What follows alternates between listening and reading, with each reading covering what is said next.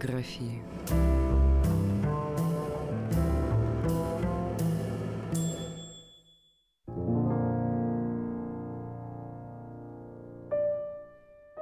Здравствуйте, с вами Алена Сугоровская, и сегодня в программе «Немного географии» расскажем о двух последних ленинградских адресах Анны Ахматовой.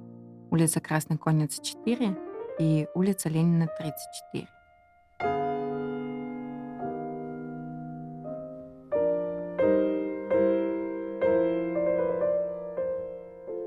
В третьей квартире дома номер 4 по улице Красной конницы, ныне это Кавалергардская улица, Анна Ахматова жила с марта 1952 года по июнь 1961 года. Этот дом был построен еще в 1865 году. Тогда это был доходный дом, а в 1950-х годах Ахматова жила здесь уже в коммуналке. В 1952 году Арктический научно-исследовательский институт, разместившийся еще до войны в бывшем Шереметевском дворце, вынудил жильцов освободить помещение. Фонтанный дом тоже не пускают, а я там жила 35 лет. За этой фразой из записной книжки Ахматовой ее горечь от потери последнего дорогого для нее дома. Новый адрес Ахматовой — коммунальная квартира в доме номер 4 на улице Красной конницы. В этой квартире было так тесно, что в 1956 году после возвращения из семилетнего заключения ее сына она была вынуждена некоторое время ночевать в проходной комнате. Из окна квартиры было видно старинное здание, Николаевский госпиталь, где умер Мусоргский. «Страшное место», — говорила Ахматова об этом доме. Но это место возвращало Ахматову к ее молодости, к лету 1910 года. Тогда она впервые читала свои стихи в знаменитой башне, поэтическом салоне символиста Вячеслава Иванова, в квартире под самой крышей многоэтажного дома по соседству на углу Таврической и Тверской.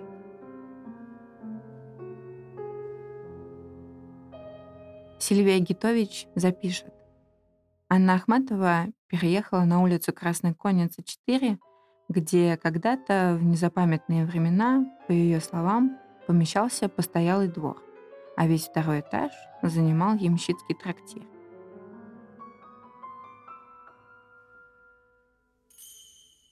Сегодня ничего не напоминало о былых временах. Квартира коммунальная, из 5 комнат. Здесь как-то заметнее стало, что вся мебель в квартире ветхая. Но, как всегда, в углу висели иконки, а над изголовьем знаменитый портрет Модильяни. У окна стоял низкий резной ларь, сундук флорентийской невесты, как его называла Ахматова. В нем лежали папки и рукописи. Но здесь стоит, наверное, сказать, что сундук флорентийской невесты — это как раз название этого сундука, который Ольга Глебова-Судейкина, подруга Ахматовой, оставила перед отъездом в эмиграцию. И этот сундук сопровождал Ахматову во всех ее переездах. В этом доме, куда семью Пуниных и Ахматову переселил Арктический институт, было написано много стихотворений. Последнее стихотворение, 7-я из «Северных элегий», «Конец демона», «Наследница» и другие. И мне хотелось бы провести воспоминания Анны Анаксагоровой, педагога, соседки Анны Ахматовой, по квартире на улице Красной конницы. И здесь она рассказывает, как и почему она жила рядом с Ахматовой и про их, если так можно сказать, совместный быт.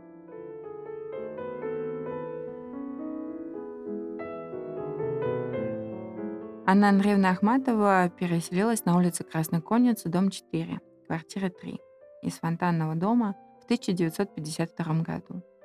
Квартира на улице Красной конницы принадлежала до войны профессору международного права Сергею Борисовичу Крылову. Осенью 1941 года Сергей Борисович Крылов эвакуировался с семьей в Куйбышев. Уезжая, он предложил невестке адмирала Николая Оттовича фон Эссен поселиться в его квартире. Она не имела своей жилплощади, так как была выслана из Ленинграда в марте 1935 года, после убийства Кирова. Вернулась в декабре 1940 года. И с 28 марта 1942 года фактически я жила с ней в квартире Крыловых, хотя имела площадь на улице Восстания. Эссен стала болеть, гипертония, аритмия, и я ухаживала за ней. После войны Крыловым пришлось сдать квартиру с условием оставить за Эссен одну комнату. Всего в квартире было 5 комнат. Анна Ахматова переехала на улицу Красной Конницы с семьей Ирины Пуниной в 1952 году. Я продолжала ухаживать за больной Эссен и таким образом познакомилась с Анной Андреевной. Весной 1954 года Эссен пришлось отправить в больницу с диагнозом инсульт. В конце 1954 года стал вопрос о ее помещении в больницу Хроник. Для этого надо было сдать комнату. Тогда Анна Ахматова предложила мне сдать мою комнату на улице Восстания и поселиться у них на Красной Коннице. И я согласилась. Я переехала с сестрой на улицу Красной Конницы, где мы прожили с семьей Анны Ахматовой до мая 1961 года, когда дом пошел под капитальный ремонт. Ахматова получила квартиру в Доме писателей на улице Ленина, а я с сестрой после капитального ремонта оказалась в коммунальной квартире. В течение 1954 по 1961 годы мы прожили с семьей Ахматовой, и я называла нашу квартиру «Дом открытых дверей». Все 5 комнат выходили в коридор. Двери не закрывались, внешне Анна Ахматова была величава, но в общежитии проста. Помню, одно утро, шел первый час дня, прохожу из своей комнаты в начале коридора от парадной в кухню. В конце коридора вижу, выплывает Ахматова из своей комнаты, как всегда, в лиловом японском кимоно с серебряным драконом на спине. Спрашивает, который час? 1. Куда все подевались? Одни работают, другие учатся. Ахматова никогда не имела часов, потому не знала, который час. «Анна Андреевна, наверное, вам хочется кофе?» О, предел моих мечтаний. Анна Андреевна не умела зажечь газ, боялась его. Я приготовила кофе, и что у меня было к завтраку, чем осталась довольна Ахматова. В это утро мы были вдвоем. Когда Анне Андреевне что-нибудь очень нравилось, она говорила «ай-ай-ай». И наоборот, если не нравилось, то «не ай-ай-ай». У Анны Андреевны были свои словечки.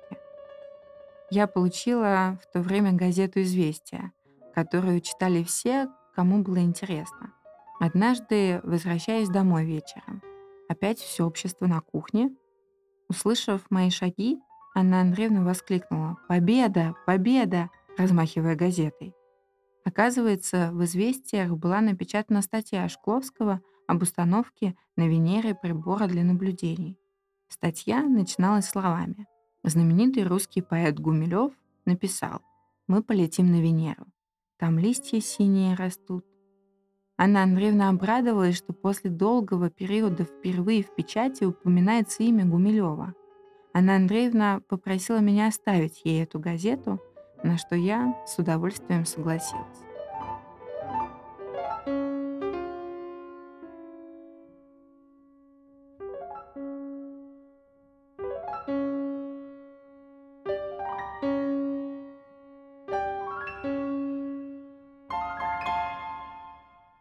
А на Петроградской была последняя ленинградская квартира Ахматовой.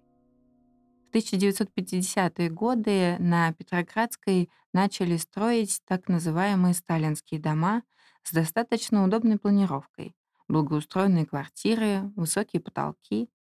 Этот новый помпезный стиль в народе получил имя «Сталинский ампир». В 1961 году тот дом на улице Красной Конницы, о котором мы с вами только что говорили, пошел на капитальный ремонт и жильцам нужно было срочно куда-то перебираться. В это время заселялся новый Писательский дом на улице Ленина, 34. Этот многоэтажный комфортабельный дом был отдан в распоряжение Ленинградской писательской организации. В этом доме Ахматова получила трехкомнатную квартиру, где жила вместе с дочерью и внучкой Пунина, и их мужьями.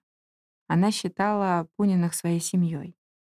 Ирина Пунина обращалась в Союз писателей с просьбой выделить им там с Ахматовой 2 двухкомнатные квартиры на одной площадке.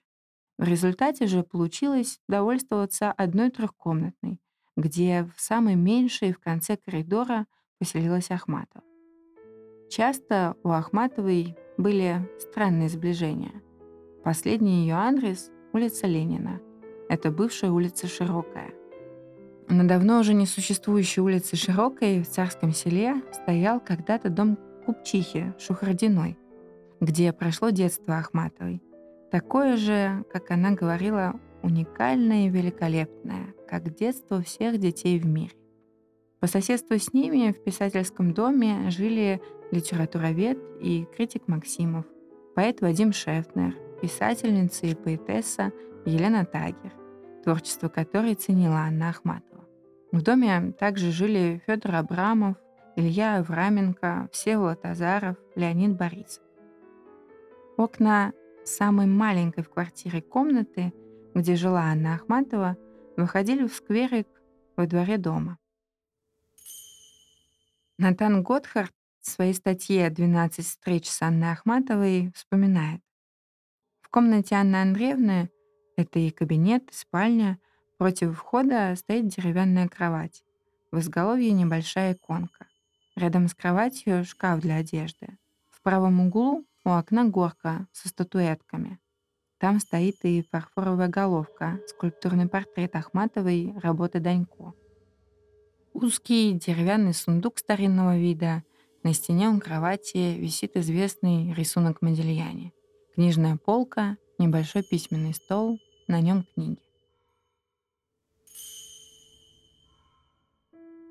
Анна Ахматова Писательский дом не любила. Видимо, она тяготилась официальным благополучием, недаром на долгие месяцы уезжала в Москву, задерживалась до поздней осени в скромной комаровской будке.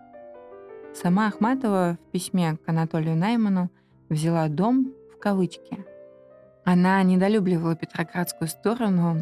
К слову, Анна Ахматова называла ее Франкфуртом на Одере за периферийность и отсутствие пушкинских или воспетых Пушкиным мест, что, конечно, являлось немаловажным для нее.